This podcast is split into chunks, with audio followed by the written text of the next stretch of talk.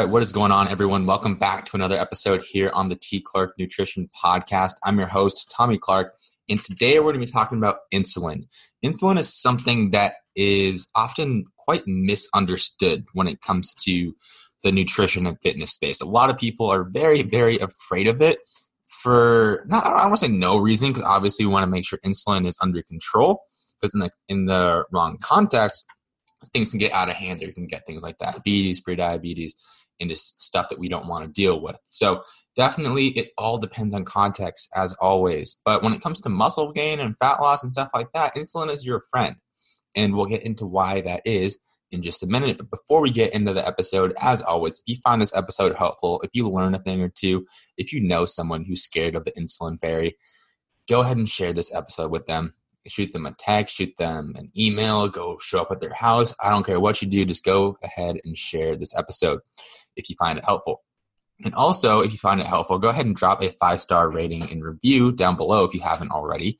As always, it helps us grow on the iTunes charts. When someone comes upon the podcast and sees, oh wow, there's a ton of five star reviews, more likely more likely that they're going to listen to it. And again, the more people we can get listening to the podcast, the better. And last but not least, if you have yet to check out the Athlete's Guide to Nutritional Periodization, I would highly recommend that you do so because it's packed with value and information that's going to allow you to build your own nutrition protocol for optimal athletic performance. So if you're an athlete looking to take your nutrition to the next level, or if you know an athlete trying to take their nutrition to the next level, you definitely want to get your hands on this book. And like I said before, all you got to do is enter your name, your email, and along with the book, you'll also get a free six day email course taking you through exactly how to apply the principles in the book. So, tons of value there. Now, with that being said, thank you so much for listening, and let's get into the episode. All right, so what is insulin? What does it do? And should you fear it like the plague, like many people on Instagram would have you believe? So, Insulin is a hormone in your body. It's a peptide, which means it's made up of amino acids, and it's a hormone that is the chief anabolic hormone in the body, which means it's in charge of building. And how it contributes to building is that it's essentially the key that unlocks your cells and allows nutrients, specifically blood glucose, so carbohydrates in your bloodstream, to enter your cells and uh, protein as well elicits an insulin response too. So, insulin is the chief anabolic hormone in your body. Hormones are simply chemical messengers in your body that attach to receptors and trigger a bunch of different things. So, in this case, insulin is a hormone that essentially unlocks your, your cells and allows your cells, ideally muscle cells, to take in carbohydrates to be stored as glycogen, to take in protein to be used as raw materials for muscle growth, and I, I, actually to take in amino acids. So protein obviously breaks down into amino acids. Definitely want to be specific there. Um, so that's what insulin does. And like I said, it kind of acts like a key. And on your muscle cells, there are receptors. Um, and insulin fits into those receptors. And when they come together, like a lock or like a key being inserted into a lock, it essentially unlocks your muscle cells. And for lack of a better phrase, various is very simplistic, but you don't need to know all the fancy science and stuff like that. We just got to ha- understand the basic functions of it. So, insulin attaches to these receptors and basically, quote unquote, unlocks your cells and allows your cells to take in nutrients from the bloodstream. And this is absolutely necessary, especially in the context of muscle growth and performance and fat loss. It's super, super, oh, and health, of course, because we don't just want blood glucose circulating around in your bloodstream forever. That's how we end up with things like prediabetes and ultimately diabetes. Um, so, insulin is produced by the pancreas. And each time you take in food, specifically carbohydrates, like I said, protein also elicits, elicits an insulin response. Fat on its own doesn't elicit an insulin response, or at least a uh, noticeable one. So, specifically, carbohydrates and protein as well elicit an insulin response. So, when you take them in, insulin is secreted into your bloodstream by the pancreas.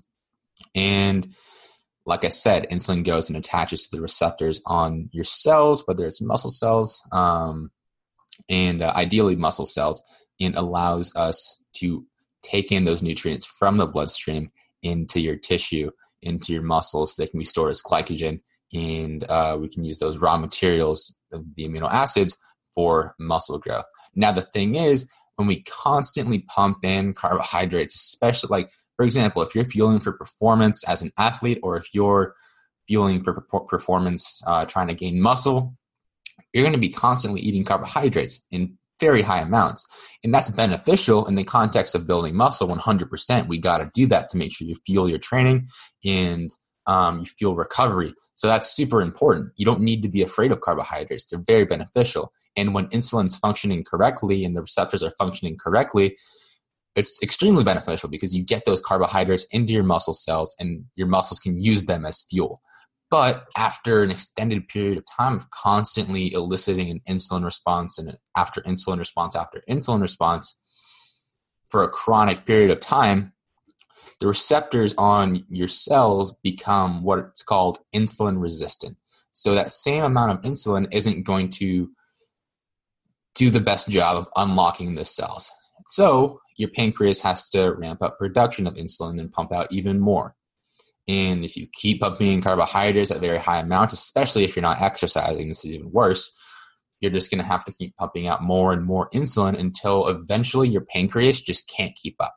And that's known as insulin resistance. And when we get to a point where your pancreas just can't keep up um, with insulin production and eventually just poops out, then that's how we come down with di- prediabetes and ultimately diabetes.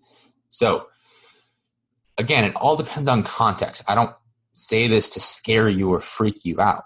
If your nutrition is planned correctly and periodized correctly, hint, like in the Athlete's Guide to Nutritional Periodization, subtle plug. But if you periodize your nutrition correctly, you can avoid those issues. And a lot of people get caught up in just viewing insulin as like the spawn of Satan or something. It's like it's not out to get you, it's meant to help you. It's meant to help fuel your muscles and to help get blood glucose out of your bloodstream, which is if it's circulating around your bloodstream, that's how you run into issues. So it's on your side. Now, when you constantly overproduce insulin or have to overproduce insulin and your pancreas just can't keep up, we end up not producing enough or any at all sometimes and you end up with higher levels of blood glucose and you get those health issues. But to get around this, all we need to do is implement periods periodically, not all the time, but every once in a while. I would say maybe once or twice a year, maybe a couple weeks at a time, where you go relatively low carbohydrate. This allows your body to kind of restore its insulin sensitivity because you're not eliciting that much of an insulin response all the time. Of course, you're still eating protein, so you're going to get somewhat of an insulin response, but you're drastically lowering carbohydrates relative to what you would normally be eating to fuel um, muscle gain or performance, or even during a fat loss phase. Uh, I still like to have people eating relatively high carbohydrate, depending on uh, the individual, of course, but in most cases, because that fuels performance. And when you can perform better, you're going to be more likely to do more volume and ma- maintain more muscle during a fat loss phase and burn more calories. But having those periods, um, relatively short periods of low carb phases or low carb, yeah, a low carb approach. When I say low carb, I mean like when I went low carb for a little bit to kind of reset insulin sensitivity uh, before I went into my bulk, I was sitting at like 150 carbs. So not ke- not keto low. You can if you want, if um, it's something that you can adhere to and you want to just give it a shot, by all means, go ahead. But I didn't want to go that low. I enjoy having some carbohydrates, and um, 150 was where I kind of felt. Of course, everyone's very individual, but I found that like once you get below 150 and you're not actually in ketosis, it's kind of just this awkward gray area of really low carb where you just feel like crap and like you're not really getting any extra benefit. Like you're sitting at 100 grams of carbs, you're not really getting much out of that. Like you might as well just go low enough to be in keto if you're going to go that low.